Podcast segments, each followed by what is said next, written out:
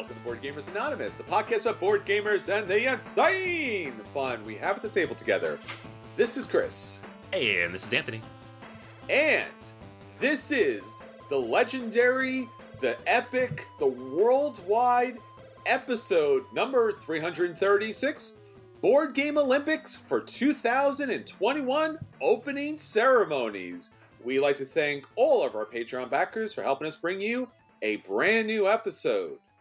All right, everyone, we're back, and we have crafted the most elaborate rationale to talk about board games based on go. something that is currently happening because we have to have a vehicle to talk about board games and this thinly veiled premise is what we have chosen to give you for the next two weeks I love how you describe that. Yes. You've just described our whole show. You've described everybody's show. i It's think great. so so as Um, you I, I did do a lot of research though, so it's not that thinly veiled. I'm just saying we had a theme, we filled it in. So No, look, we did we did our due diligence. Our Patreon backers are like you guys who are super introverted, who don't like to be on camera and don't like to do voice stuff. Go do that. And we're like, you guys are mean. And then they're like, hey, make the episodes interesting and dynamic and fun and theme based. Come on. what are you doing? I want to do the same top ten list every week. What are you doing? can we talk about Catan again? Can we, can we talk about Catan? it's a game. What's your top ten party games? I mean, I think that's the funniest and the greatest thing about us is that, like, legitimately, and it's it's a hard thing for our other fellow podcasters and video people out there to come up with new stuff all the time. And you know, there are new games, so you do need to revisit lists and things like that. But we like to bring hmm. theme because we love theme. We're we're thematic gamers, right? Usually, when you think about theme, you think about like very light Amerithrash kind of gamers or story gamers or RPGers, but really we want to have the content just like we love our games that the theme runs throughout. So for some reason the Olympics is still happening this year. It was supposed to happen last year, but the Olympics are happening this year. Should not be happening. Should not be happening at all. Super bad idea. But on the flip side, board game Olympics, super great idea. Yeah. At least that's at least that's what we're going with for the time being. You you'll be you'll decide. You'll decide if this was a super great idea. But one of the things we do like to do a lot is we do like to do the brackets and the games out there. And this year for the board game Olympics for 2021, um, we have a very different take. Like when we do brackets, they're always different. We always bring a different bracket to the table. So let's say you're trapped because of a pandemic and you're like, I want to listen to board game content. And we're like, hey, we've been around over eight years and have like, oh, God knows how many hundreds of episodes. You can actually listen back to all of those. They're evergreen because, again, we do new stuff every time. This time is Board Game Olympics, but Anthony, it's also different, right? We, we have a different twist on it this time. We do. Yeah. So what we typically do, our big bracket thing we do every year is the NCAA tournament spin-off, whatever, legally distinct. March. Not March. that. Silliness. Gamer madness, silliness. yeah. You guys know how it goes. Yeah. Um, and so that's 64 games in whatever category we've picked. So that takes a lot of time. We build out a whole thing. We run a contest. It's a big thing. We do it every year. It's like our probably our premiere episode series of the year. Yeah. But then every summer, something else happens. We get World Cups, we get Olympics that we're doing now, um, other things pop up. And so we try to do something special for that as well. What we're Yeah. doing this time, because we have, you know, the opening ceremonies, the closing ceremonies, the Olympics take two weeks, is we're going to do countries. So games with the name of the country specifically, and we'll get into the details of that in a minute this week. So we picked 16 games. We're going to run through them and pick the best one. Uh, and then we have sports next week, which are games that are based on sports. We have the top 16. We're going to pick just one. So, and then at the very end of it, we'll have a discussion. Maybe we'll talk about which of those is better. Depends on what we kind of end up with and how they compare to each other. But the idea here is we're going to talk about countries, we're going to talk about sports, and hopefully give you guys kind of a peek at some games maybe you haven't heard of or played because there are a lot of, I'm not going to call them obscure, but they're kind of obscure. so um, we're we're diving deep here a little bit on some of these, and it's fun. It's always fun to do that. It's just not you know it's not like the top 100 games over and over again put into a, a bracket. Yeah, and especially since what we're looking at is obviously Olympics are based in countries and they're based in sports, so why not, right? Why not? I mean, we didn't talk about, you know, Euro 2020, the big soccer or football championship, which Italy won. Go Italy. Um, which was a great game, by the way, if you ever saw it. But Anthony and I are kind of recovering, you know, sports fans, and we kind of became super hardcore board game fans. So there's still there's still the sports jockness in us. Don't judge if you look at us, right? But I, you know, I played I played soccer. You know, I, I did some things. I did some things. I did some sports. I was in varsity teams. So yeah, I think that this will be very fun for all of you to listen and follow through with us. And obviously, again, it is a really fun way to talk about board games, and especially board games that usually don't get the time or the airspace on you know that they usually deserve. And again, we want you to revisit great games. We want you to get great games to the table. Here's an opportunity to talk about some great games in a really fun way. We hope you enjoy it. If you do, let us know. If you don't, let us know because again, we want to know. So, and again, all the hard work is in here. Just just the theme is thinly veiled, but it goes through the whole thing because again, Olympics, amazing, wonderful, dramatic, beyond belief, but board games better, right? We all agree, right? I think we agree. Hundred percent. Yeah, hundred yeah, percent. That's why we're all here. Gold, silver, bronze, cardboard, man. We want cardboard. yes. So let's talk about our cardboard awards. So Anthony, you got this bracket all geared up. Uh, why don't you start us off and let us know? Yeah. So before we dive in, just kind of a, a little background oh. here on what we did. We have we, this again this week games with the country name, right? Yes. So we're based looking at games based on a country. Yeah. And so there there's some caveats here. There are thousands of games with country names in them, but we avoided like strictly war games. So like every coin game has a country name in it basically. We didn't do those. And um, honestly, Anthony, like the Olympics are literally the opposite of war, right? Like, isn't yes. that the whole idea of the Olympics? Yeah, it's the whole point is to all come together as one globe, one world, and celebrate sport. Of course, someone's got to win, but they win non-violently. so, uh, and these games aren't all non-violent, but the whole point is we're not doing like you know fire in the sky, Vietnam, whatever. Like those are not games we're going to look at. Uh, we also kind of excluded some games. Maybe we'll get to this later, but some games that just thematically, like, it's not necessarily about that country. It's about things that happened in or to that country, which is like, eh, not ideal. Uh, and we really did try to stick to it as much as we could. There are some exceptions here, which you'll see, where maybe there's another word or two mixed in, um, or maybe some caveats. But for the most part, 16 games, 16 countries. Let's talk about them. All right. So what do you have up first, first Anthony? All right. So our number one seed in this is the Splotter game uh, named Indonesia, which uh-huh. is all about the. So it's it's kind of a funny thing. It's an economic game. It's not definitely not a war game. It's heavy, heavy economics. Lots of math, like weird math too, which gives you headaches. Uh, but it's it's purely economic. There's like bidding ec- mechanisms in it. It's a lot of pick up and deliver stuff. The game is super mean because it's a Splotter game. Not my favorite Splotter game, but a fantastic game in general because it's a Splotter game. Sure. Up against our number 16 seed, Lords of Scotland uh, from mm-hmm. Richard James back in 2010.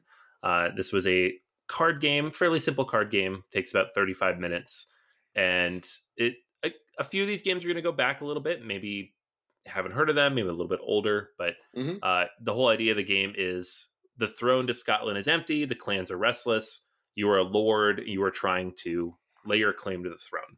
So, uh, what do you think, sir? Well, I, I guess again, we, we, we have to now some of the metrics that we're going to use, the rubric that we're going to use to, to kind of judge this is like representative of the country, right? Right. Like, because these are games that, that are like the best country games, and then obviously we'll kind of um, gear them up. Lords of Scotland, like you said, older game 2010, obviously Indonesia, even older 2005.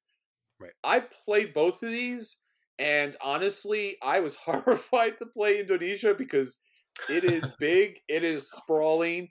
Uh, you know, it is one of those games that is intimidating, but you do get Indonesia's economic, you know, cycle here, how they move products and all the and the specific products and stuff.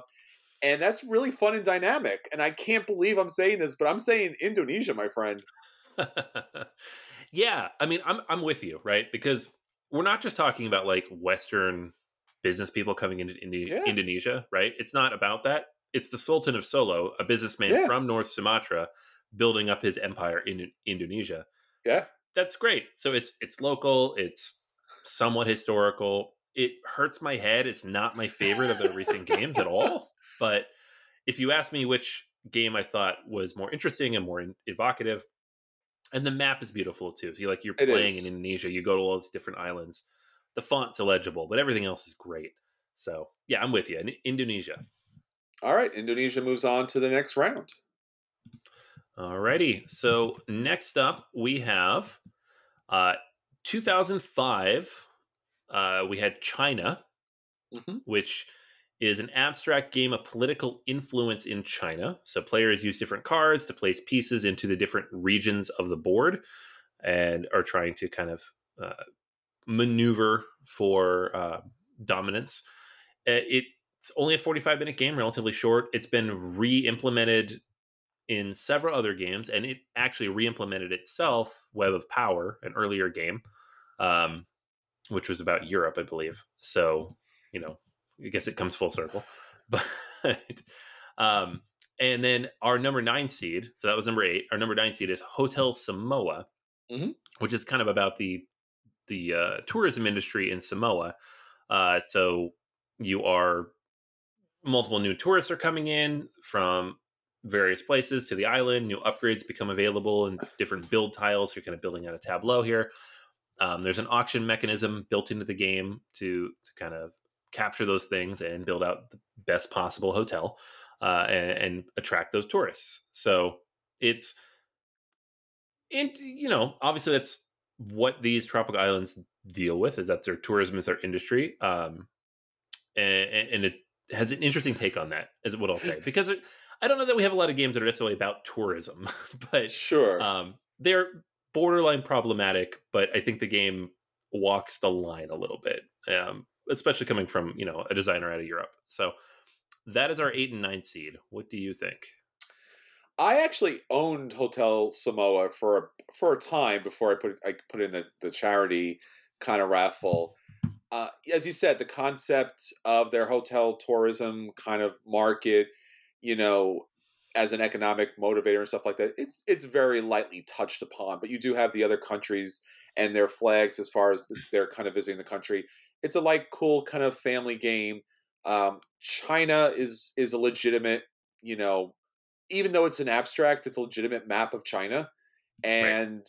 it is you know legitimately a, about um, you know something a lot more. So you're really dealing with strategy into territory building, um, area influence, everything that's very true about the country. So I'm going to go with China here. Uh, Hotel Samoa, love Samoa, just doesn't do enough to really represent the country uh, for me.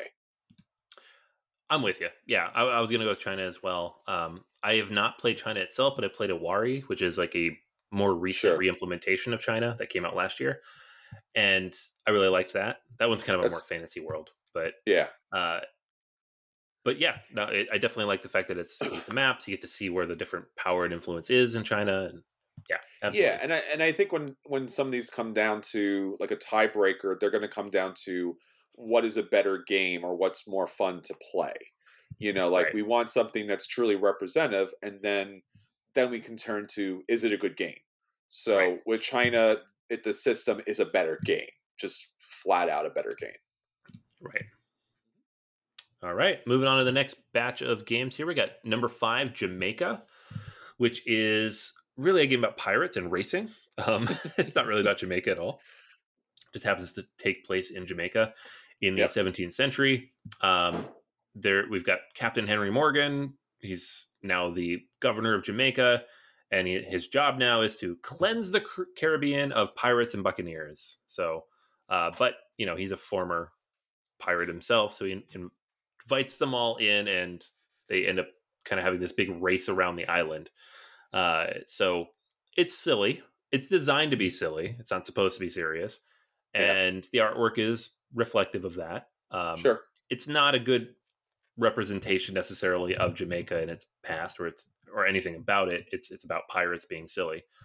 Uh, and then we have Tobago, which came out in 2009 as our number 12 seed. Um, this is designed by Bruce Allen, and this is an adventure game in which players are trying to go out and uh, utilize different treasure maps that they picked up to capture more information about locations of the treasures on the map. They're basically trying to get stuff, right? It's a modular board. Uh, it's again takes place on an island. You're trying to uncover treasure. Um, it's more of a deduction game, an adventure yeah. game than you know Jamaica's just silly family style fun. Uh, both of these are decent games. I don't know how good either of them necessarily represents the country that is in their name, but they're both uh, they're both fun to play. Yeah, I I've played both of these. I own a copy of Jamaica. I think you know Barnes and Noble one day had their their like sale, and and that was one of the games that was like on massive discount. And you do get a lot for the game. I think actually they're going to reprint it or have reprinted it, like right around now. Probably by the time people listen to this, uh, you know, Tobago is a game that is obviously a little more abstract in looks, but with the different statues and even the little palm tree miniatures that come in the game, there is a little more a little more thematic uh, appeal to Tobago. Whereas you said Jamaica, as far as you know, the country being represented on the map is kind of there, but it's really almost completely other than the fact that they were pirates, I guess, around that area. So I'm going right. to go with Tobago there because again, um, both not necessarily truly representative of the country, but if I if I have to go to tiebreaker there, Tobago is more of the country, even though it's a little abstracted. Yeah, man, I, I thought you were going to go with Jamaica, so I'm I'm happy. I was going to go Tobago as well. Um, I, have also played both of these. I like both of these. Jamaica is more of a game I play with the kids, but Tobago is great. So yeah, I'll go with that.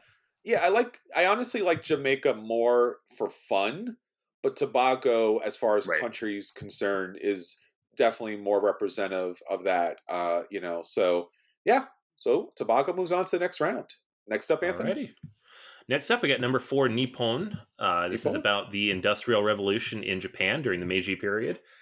And then we have Guatemala Cafe, which is from Inka and Markus Brand, but back in 2006, like back what? before they were big household names.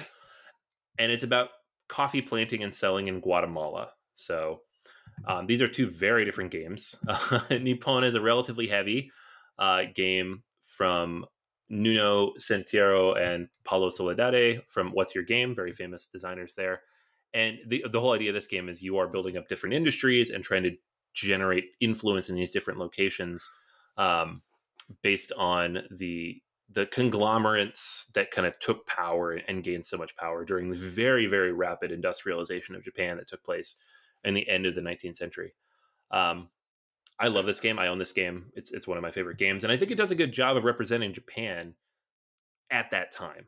Right? People think of Japan, they think of like samurai and the and the you know Heian period and Kyoto and all the cherry blossoms, like all the things that are kind of like tropes of, of the history of that country. But the Japan that we have today, a lot of it was born in like just this rapid, rapid industrialization sure. that took place um, you know during this time and nippon really captures that pretty well uh, I, I, feel like um, guatemala cafe is cute it's interesting it's a good coffee game uh, and, and, it does touch on like a specific industry in that location but um, for me at least i definitely would stick with nippon.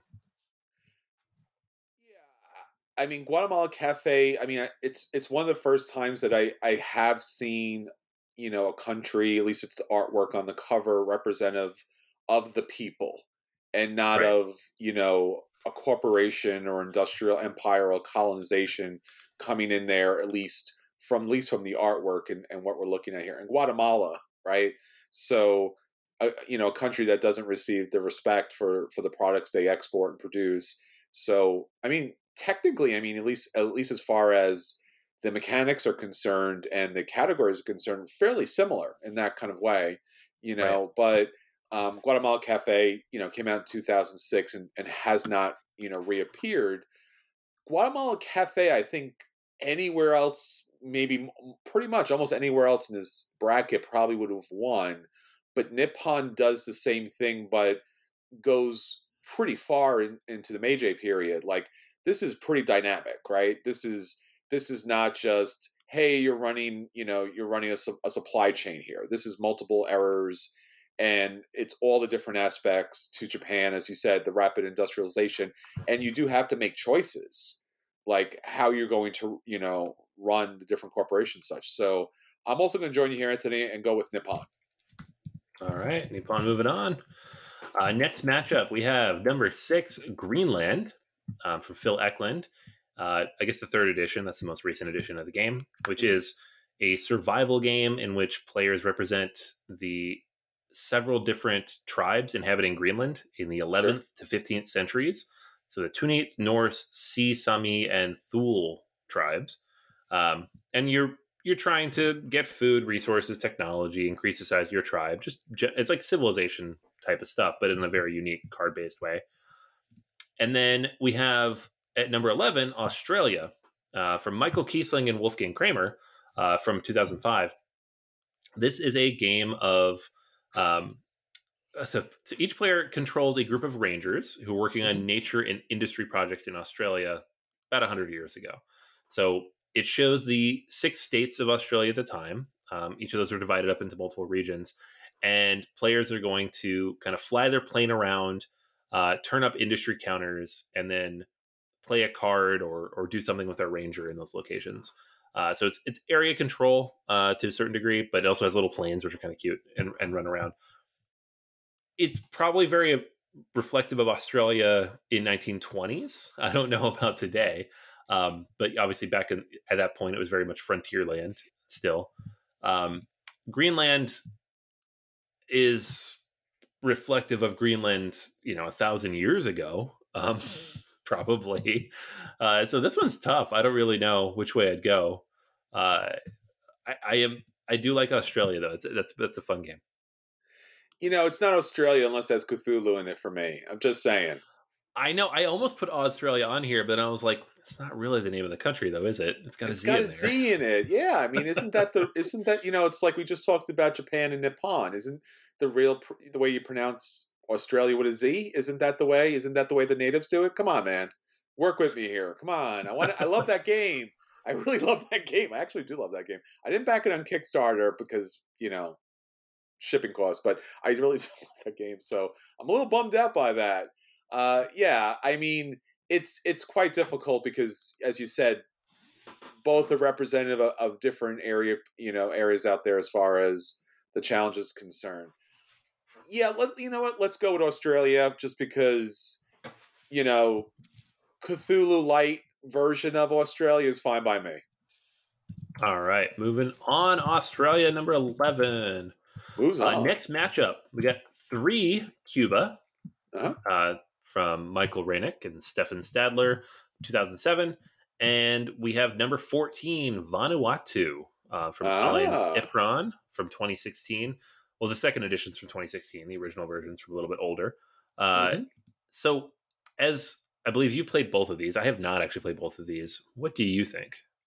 I love both these games, uh, and it's it's it's actually really hard. I'm, I'm really disappointed that both of them ended up against each other because looking at this early thing, I was like, these games are going to go to the end because both of these games are fairly representative of you know the imports exports the industries of the land um, somewhat abstractly obviously representative of the land township and the the economic climate and such.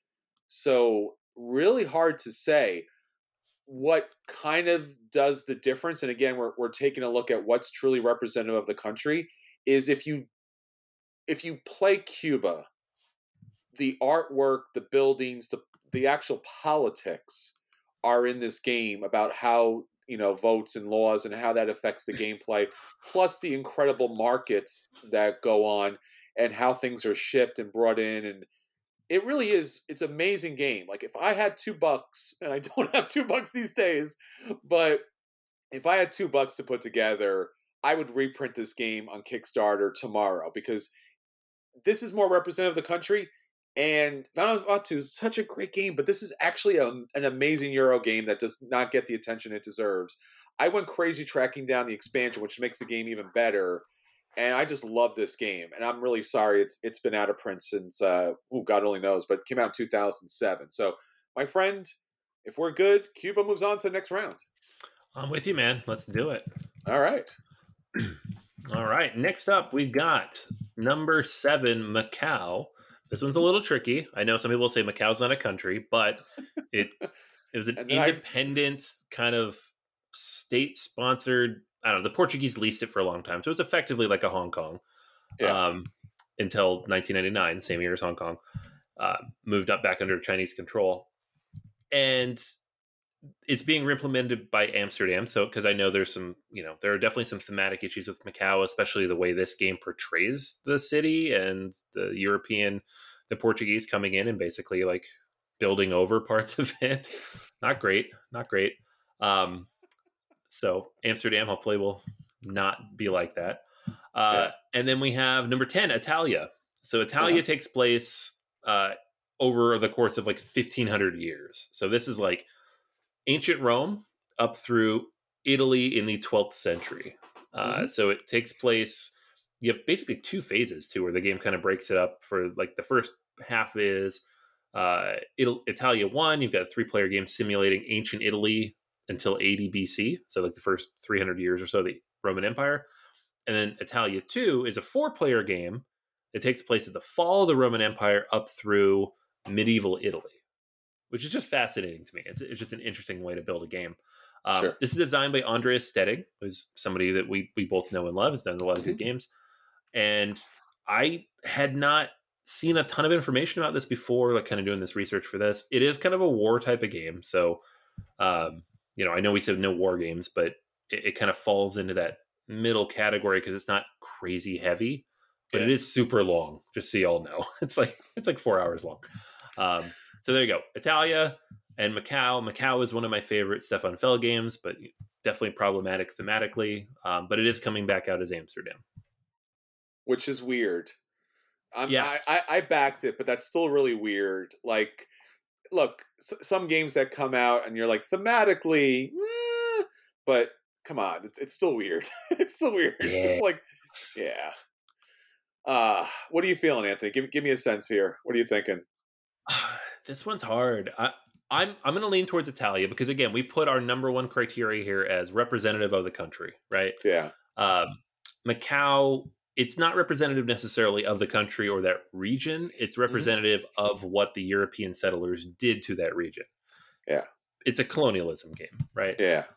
Italia is about 1500 years of history in that region and obviously everybody's fighting with each other over it but that's what happened so yeah it's fine it makes sense yeah. um purely mechanically I, I like Macau better i'm happy we're getting a new version that i'll be able to yeah. bring to the table and enjoy um but italia i think better represents what we're talking about today and you know the the real difference maker here anthony i think you'll agree with me if you can re if you can rebrand your game with a different country, it's not representative of the country. That's a good point. Yeah, yeah. It's it didn't yeah. matter where it took place. I mean, it's a Stefan Feld game, so it didn't matter where it took place in the first place. He's rethemed half his games at this point. I know. It's like you know, like we, we all kind of look the other way. Like it's when you watch, you know, Christopher Nolan film, and you're like, oh, that wasn't a plot hole. You know, like. Ah that's like Stefan Feld. Like that's not just a point salad; it's really representative of that. You're like, uh, yeah, you know. So uh, yeah, yeah. So if if, I, if your game could be rebranded like that, you're out. you're out, Macau. I love that comparison, by the way. Like Stefan Feld as Christopher Nolan. I'm like, yeah, yes. that works. we should do a whole episode where we just compare designers to famous directors and be like, all right, who's the Spielberg of gaming? Is it Knizia? Excellent. That's definitely that's going to definitely be the next episode. So yeah, so Italia moves on to the next round. All right, uh, and then last but not least, we have kind of the same issue. like uh, number two, Puerto Rico. Um, uh-huh. For a long time, considered the number one game of all time, but generally in the last five to 10 years or so, considered fairly problematic for a lot of very obvious reasons. Um, if you haven't had a chance yet, Chris, you sent this article over, so maybe you remember the, the name of it, but there's an article in the Atlantic that just came out this week talking about this specific problem in hobby board games of colonialism, right? Just this is a game about colonialism and colonists from Europe going into a country and destroying it, and then we kind of abstract it all. Um, we've talked about this a lot, and yeah. Puerto Rico, like mechanically, I love the mechanics of this game. I love it in other games that do it better and without the problematic issues, like the whole Race sure. for the Galaxy series. Um, I've actually never played Puerto Rico because by the time I was aware of it in the hobby, it was already to that point of people being like, well, maybe you don't need to play Puerto Rico. So I've not played it, but I'm well aware of the issues with it. Sure. Um, the game that we're pitting up against it is number 15, The Great Zimbabwe.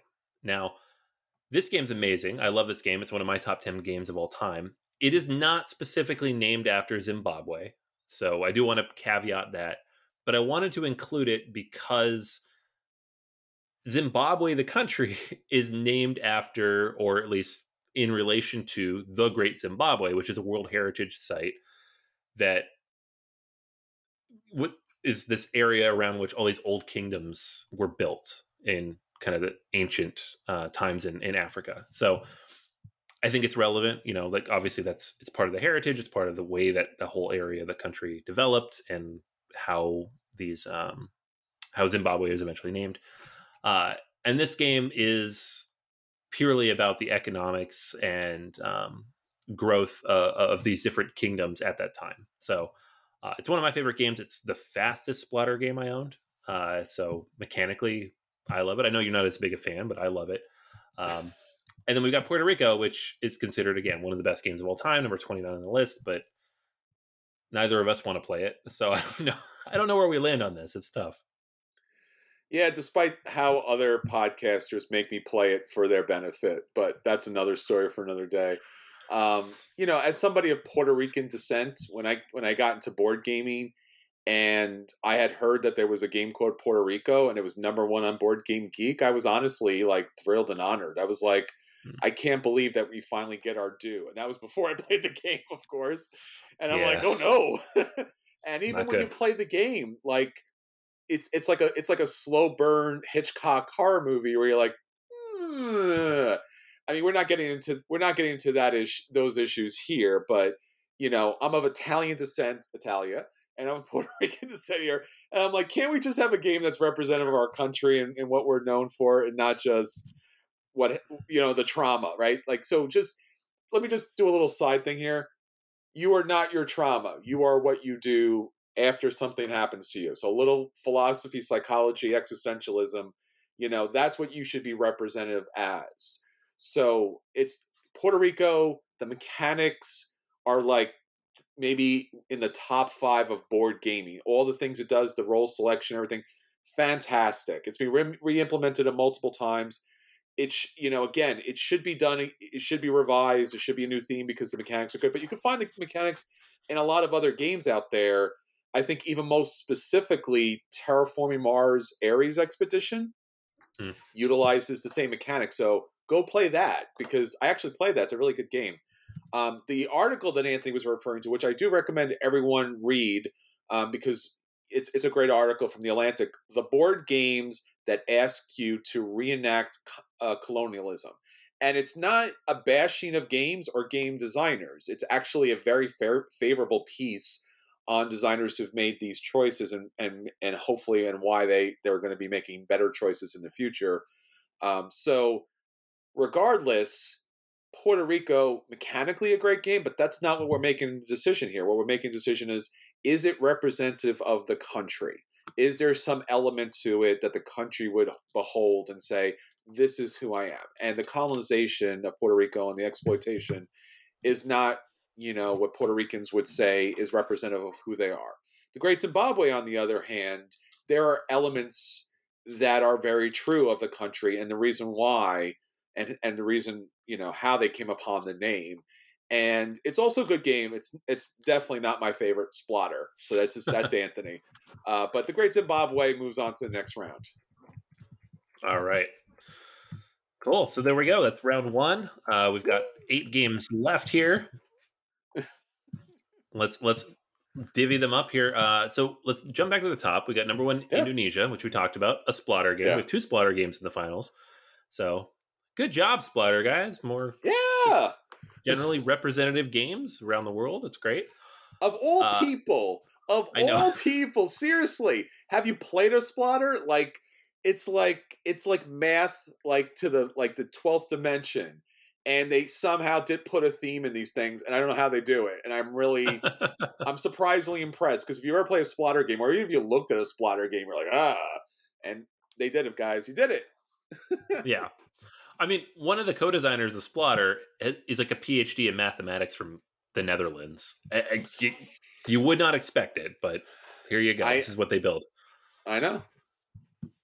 So, anyways, we got Indonesia, economics in Indonesia, uh, and then we got China, which is our uh, number eight seed.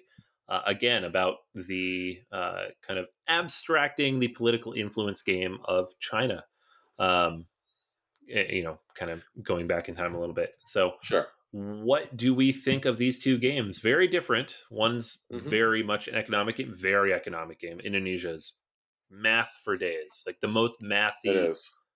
I would consider it the most mathy Splotter game. Uh, really? and that's that's Okay. saying a lot. that is saying a lot. Yeah. Um, and then we got China, which is again, it's more of a area majority influence game based on card drafting. It's a little bit lighter. It's like a two point five versus oh my god. Indonesia, which is a straight four. like, but it is you know i'm going to go to indonesia because the, here's here's the difference maker here i mean i think first off china's map is really abstracted where indonesia's map is representative uh, and i think also the fact that there really is a significant supply chain that happens here that allows for the production of products is also representative of the country so again i'll be the first one to you know just to go that is way too much math like literally if you play Indonesia, you should have a calculator at the table. oh god, But- yeah. It is certain, and there's a million chits. There's there really is. But at the same time, you do feel like you're playing a game, and you know, and doing a supply chain and market that is products that are not just traditional, typical wheat, grain, wood, stone kind of thing. This is their products and culture um, in an economic structure game. So I'm going to go with Indonesia. yeah, that's a, that's hard, man. This is a hard one for me because I like China. I like Iwari. I like this system. I like it works really well. I like this version of it Sure. because uh, you know obviously it's representative of China specifically. But we talked about this before. If you can take that and like retheme it with X Y Z other things, is it really Yeah. representative of it? Right? It's is true. it just a system that happens to take place in China? This game re-implemented Web of Power, which takes place in Europe. So obviously you have a European map, and then it's re-implemented by Han, which is also in China, but way more abstracted, and then Iwari, which is a fantasy game. So I think I'm going to go with you on Indonesia, even though I think I'd rather play China. Um, Yeah. Just because we just have Indonesia, and it is, you know, the map is effective.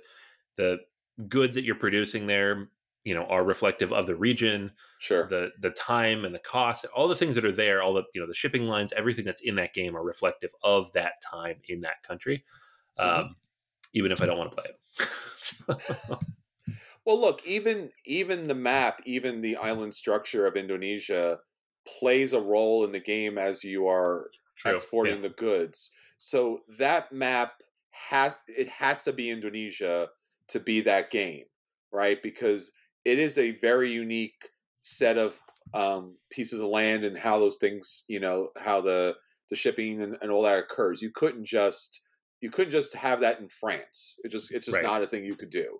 So yeah, so that's again keeping to the thematic theme of is it a country? Is it a game representative of the country? Absolutely, it's a game representative of the country. It's not colonization. It's not that kind of like strip mining of the culture. And again, when you play the game, you are learning the geography of it, and you and the geography plays a role. For so for nothing else, the geography really plays a role. With China, it's abstracted to the point of square hex, square hex around the board. It really doesn't, you know, right. make a difference. So. Mm-hmm. And I agree. It's it's it's a it's a good game, but it, it is one of those games where like I don't know, maybe you should take a shot of bourbon before you play it or something like that. I don't, I don't know. Just like we're playing this, woo! And I don't I don't recommend it. Someone who doesn't drink, but like it, it's a game. It'll, it'll, blow your hair back by the end. Yeah. yeah. You should definitely play it once, at least once. You I've should. done that. I played it uh, once. Twice. Yeah, I played I've, twice. I played it once online, but no. I've it, again. It's it's one of those games that if you can, if if it's again if a game that you can like mentally engage in, it it does you know does repay. Like it is it is you know deep and rich. There is a lot to it. Right. Like the country. Yeah. Yeah. Absolutely. Uh, mm-hmm. all right. So moving on to, to the next matchup, we got number 12 Tobago, which we talked mm-hmm. about. Adventure yes. game, deduction, trying to find treasure on Tobago. And then number four, Nippon, which is again about the industrialization of Japan in the Meiji period, uh, kind of changing from this closed, isolated feudal country into the big industrialized state um, that Japan became at the end of the 19th century. So, I, I personally, I would say Nippon. I think Tobago, again, while good and while interesting, is really just about running around and finding treasure. I don't think you get a sense of the country necessarily. The map is there's a map there, but it's kind of abstracted. Sure. Um, Nippon is literally about this period of time in this country, which is very important. And sure. there's a map, there's representative economy, there's representative actions that you're taking, uh, and, and, all the goods that you're producing are representative of what they were doing at the time. So I'm I'm going to say Nippon. Yeah, I think probably, you know, beyond the statue, beyond the Tobago, um, the huts, the trees that are representative of the country. The landscape is, of course, abstracted. And again, like you said, it is exploring for treasure. Where if they would have, and again, maybe in the future they will do this. Maybe they will revisit it and, like, instead of searching for treasure, like you said, deduction style, maybe you do search out the richness of the country I mean, why not? Right. Why does it have to be specific treasure? I mean, you go on vacation, you're not going there with a with a, a map with a giant X on it. You're going to discover right. the country and explore that. So just right. tweak that, and you might have a chance. But right now, Nippon is just kicking your butt. I'm sorry. Like th- that game is like, again, you know, there is obviously an abstract element to it, but it is representative. It does have the map. It does have the time period. It does have the products that were produced, just like Indonesia. Like that's pretty telling right? So yeah, right. Nippon moves on to the next round. All right, all right. So ne- next up, we got number eleven Australia versus number three Cuba. Uh, Australia again. You're flying around in 1920s Australia. It's it's a Kiesling Kramer game. It's good. I feel like if they brought this one back and redid it and upgraded it for 2021, people will probably be all over it. Um, but it's been out of print for a while, so it's not expensive, but it hasn't been around for a while. Um, Cuba, everything you said about it, it's fantastic. It's all pre-revolution Cuba. Uh, sure. I I I love the look of this game. I wish I had a chance to play. I mean, maybe I do have a chance to play it uh, now that I'm moving out near you. But um, it has little would, it has little meeple rum bottles. That's so Ooh, cool. I know. yeah, and again, it's it's a really beautiful artistic presentation of Cuba. I guess you know the city and the capital and the buildings and and actually the different workers that you know work in Cuba and there's really solid representation throughout throughout the game. It's like real representation in a number of different ways and you know there's no Cthulhu in the other game. I mean come on how are you not going to talk about Australia without Cthulhu? I mean they have the giantest the giant you know you know killer mosquitoes and bugs out there anyway so yeah I'm going to go with If it was Australia with a Z, maybe because that's truly representative of Australia. But nah, not the other one. So I'm going Cuba. I know we have Australian listeners right now. They're like, man, we don't have Cthulhu. Get off of there. They have every other thing that tries to kill you. Why would they not have Cthulhu? If Cthulhu was anywhere on the planet, it'd be in Australia. Come on. I mean, look, I, I respect our Australian listeners. I don't know how you do it. You're far. Look, I'm from New York City. But you are far tougher than I am coming from Australia. like I see those like see the videos like, oh, and this thing is just walking through my house. And I'm like spider that's this big, yeah. Yeah, it's it's very elder goddish kind of countryside of all the things that are out there. So I don't know. Good luck to you all out on how you're doing it. you might be better off Cthulhu. That's all I'm saying. Hats off, guys. Hats off. I mean, my, I mean, like real respect. Like no joke. I don't know how you do it, but yeah. Uh, so. all right, Cuba. Cuba moves on next round. All right, so we got one more matchup here. Then we'll move on to just the last four from this side. Uh, we've got Italia, number ten, uh, mm-hmm. based on Britannia to some degree, and then we have number fifteen, the Great Zimbabwe, which again not about Zimbabwe, about the Great Zimbabwe, the World Heritage Site, but very much an important part of the heritage of Zimbabwe as a country. So we've got, again, we've got 1500s of 1500 years of European history, and it's a bit of a war game versus kind of this very unique game that tells a story of uh, ancient civilizations, kingdoms in Africa. We don't get games like this very often, and it's very abstract. It's not very pretty to look at, but it's different. It's unique. It's specific, and like I don't know. I'm obviously a big stand for the Great Zimbabwe, but what do you think? I'm I you know the funny thing is, and we've talked about this before. I don't think the Great Zimbabwe is a bad game. I just it's just something that just for whatever reason it's one of those rare Splotters, and I like all really the other splotters. It just doesn't land with me Right. But you know what was really interesting about the way you're talking about these two games, Anthony, and again, what we've been talking about is what is representative of the country. Right. And there's a lot of wonderful things to say about Italy, and obviously um, the military battles and the regional disputes and things that have occurred, especially over that 1500 time period, is you know an exceptional thing to be able to tell in a board game. But again, as you as you said from the start of the thing, there's a reason why they can't why they call the country Zimbabwe, right? There there is something, you know, um, elemental and essential embodied uh, um, on some level with this game. So I'm going to go with the Great Zimbabwe. Not my favorite, but um, I think more representative of the country than just military conflicts. All right, I'll take it. um, all right, so we got four left and just two matchups here, and then we'll have one more matchup after that to choose the winner. Uh, sure. So first up, we got number one Indonesia versus number four Nippon. Really hard. These hard. games are very similar. very similar. They are. Jeez. It's We've literally. Got... It's literally two big island al- archipelagos, like out there, you know, with their own unique, like goods and services and things like that. Oh my god, how did how? I don't know. I know. I, I just love too. Like we have we have to pick games that are representative of countries, but we're also board gamers who like economic games. So let's talk about games that talk about the economics of these countries. Hey, can I can I do? I mean, I throw another uh, sports term. Can I can I throw an audible in here? Yeah, can, sure. Can we do? Uh, how about instead of coming down to a winner of this bracket, in keeping with the thematic nature of the Olympics, why don't we do a gold, silver, bronze? We got we have four oh. great games. Let's come out with gold, silver, and bronze. I like that. That is good. So we're, I guess it's the first. Yeah, no, that's great. Good. It's good. We didn't even think of that. It's great. No, we planned it. We planned it 100. percent You guys don't even know.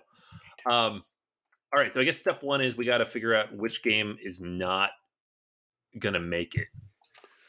Yeah, I think yeah, because if you're if you're reading off the winners or if you see the winners or like the countries are announced in the Olympics, it usually is bronze up, right? So right. until we, we we kind of lead with the gold situation. And a lot of these things, if you do watch the Olympics, and God bless all the athletes for their lifetime of dedication to their individual sports. I can't imagine, you know, I can't imagine the level of detail and dedication and sacrifice uh, and then to lose out from like point one or something like that. But honestly, it's board games, so it's even more important, right? And these games and the number four game is probably going to lose out, you know, because of a point one. So, right, uh, yeah.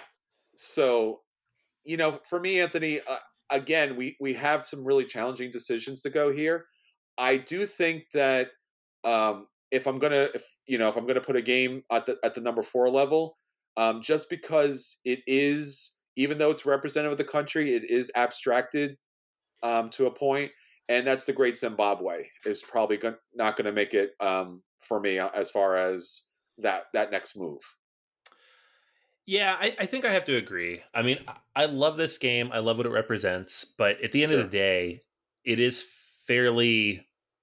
You don't learn a lot about the Great Zimbabwe, right? You play through some of the mechanics related to it and what the kingdoms do. Also, like modern day Zimbabwe, the whole idea of even naming it Zimbabwe didn't even come up until like the 1960s. Mm. So it was something that happened relatively late. Um, sure. It was known as Southern Rhodesia and Rhodesia after that.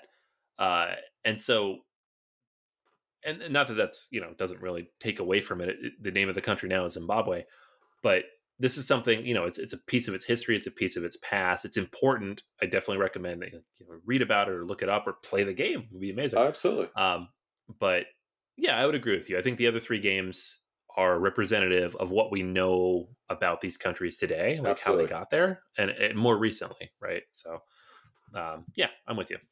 So the Great Zimbabwe does not make the final podium, but has been a fair competitor in this Olympic competition. Uh, Anthony, our number three, our bronze medal.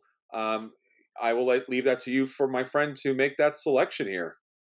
Oh, okay. Um, I think mm-hmm.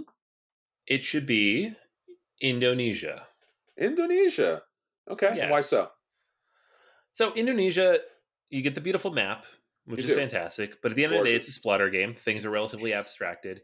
I don't think you learn a ton about the country. I mean, you learn about the economics of the time. You get to see the map and how things moved between the different islands.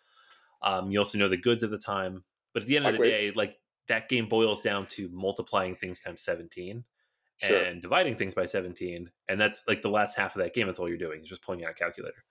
So I want to add, I think we should talk about the products just ever so briefly because, again, it is unique to Indonesia. And I think that's something we don't typically see. So you are looking at rice, you're looking at spices, you're looking at rubber and oil. And here's my favorite one, honestly. Yes micro microwavable meals. Yes, well, I, I, I, thought somebody was messing with me. We're like, and, oh yeah, you could also you know develop and trade, you know, export uh, microwavable meals. I'm like, yeah, right. That's a, no, it's actually a thing. So like again, you you know, you learn a little something, and yeah. So all right. So our bronze medal winner is Indonesia.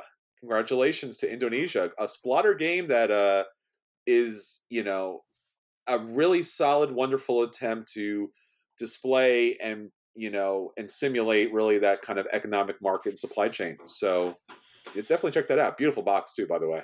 Oh, just the best box. If if oh, the yeah. board was if the board matched it perfectly, it would be possibly a silver. I don't know. Like if I could read right. that font, it'd be great. All right, so that leaves us up to our civil uh, silver medal, and again, this is a very difficult choice because there are so many great games here, and what we're looking at here is our final two, Anthony, um, Nippon and Cuba, coming down to the end. Both games truly representative of the wonderful culture, their their industry, their supply chain, their economics, their exports. Both games almost do kind of the same thing in fact, mm. in a lot of ways. And both games are phenomenal games across the board. Right. It's really difficult to, between these two. I have a love and passion for Cuba. I know you're a huge fan of Nippon. Mm-hmm. Uh, and both do have really great productions, really great representative maps, and uh, things of that nature. Um, but I think what we're looking for, again, if if we go down to the second level, is obviously what game really does feel um, truly thematic and if it's going to be representative of the culture, I believe that the gold medal winner, Anthony, will be going with Nippon because it Ooh. is a okay. history of the country's development and exports during that industrial era, which is again an, an untold story of Japan. Yeah. And I think that's a story that the game plays quite well. Yeah, I agree 100%. I thought you were going to go the other way, actually. So I was very surprised there. Plot twist. Um, I would have. To, I was going to have to argue with you. Now I don't have to. Uh, I feel a little bad though because our gold, silver, and bronze, we have two out of print games and a very expensive game. so, we do. uh, if you're listening to this, you're like, I want to try those. Well, Nippon is on Board Game Arena. Indonesia is on. I forgot the website it's on, and Cuba. Good luck. So Cuba's Uh, worth playing. Make Cuba, the they're all worth playing. It's they just are. they're hard to find. So I do apologize if you're interested in these games. They are hard to find, but that, and that that's kind of unfortunately indicative of these games that represent you know different cultures and different countries and different things that are not just the typical trading goods from a white European country. Um, they don't tend to stick around very long, which is unfortunate. So hopefully we see all three of these come back in the future. yeah, again, I would, you know, if Reichel Rieneck and uh, Stefan Stadler want to reprint the game, dude, come see me because it's, it's a fantastic game. A lot of fun with that. Uh, Nippon recently got, I guess, a little mini expansion not too long ago, a couple couple years back before the pandemic, um, and they and they reprinted that game too. So, um, if you can find a copy of any of these games, wonderful representations of the country and definitely deserving of the recognition and the medals. And again, please do visit these games. Visit the countries, of course, but obviously also visit these games. Visit these games in the countries, and if you do that, like we got to we got to do a thing for you if that's a thing you actually do. I'm just telling you, right? If you go play Indonesia in Indonesia, Oh my gosh. I don't know what we would do, but it would be awesome because we would we would have to find send, at least send you a medal or something or a cardboard medal. I think that's that's what we would have to do. I kind of want to make a cardboard medal. Who do we know that can make a cardboard medal? I want. I, I want think- that now. Just the the BGA logo on a cardboard medal. We spray paint it gold. That's right. Uh, I mean, I, again, three fantastic games, three great representations of three countries. While you're watching the Olympics at home, seek out these games, get them to the table. You will enjoy them, again, based upon whatever weight you're kind of comfortable with. So that is the first half and our opening ceremonies for our you know, BGA Board Game Olympics for 2021. Hopefully, you've enjoyed these opening ceremonies. Hopefully, this has been as fun for you as it's been fun for us. And next episode, next week, will be our closing ceremonies, which will actually be going through the best sports games of all time as they battle out to see, again, which is the best sports game because it's an Olympic theme that we put together that we thought would be fun, right? Because that's Yeah. that's what we do, you know. So and uh, so thanks you all for listening. Uh, enjoy the Olympics, enjoy those games, and until next time, this is Chris, And this is Anthony. and we'll see you all at the Olympics 2021. Take care, everyone.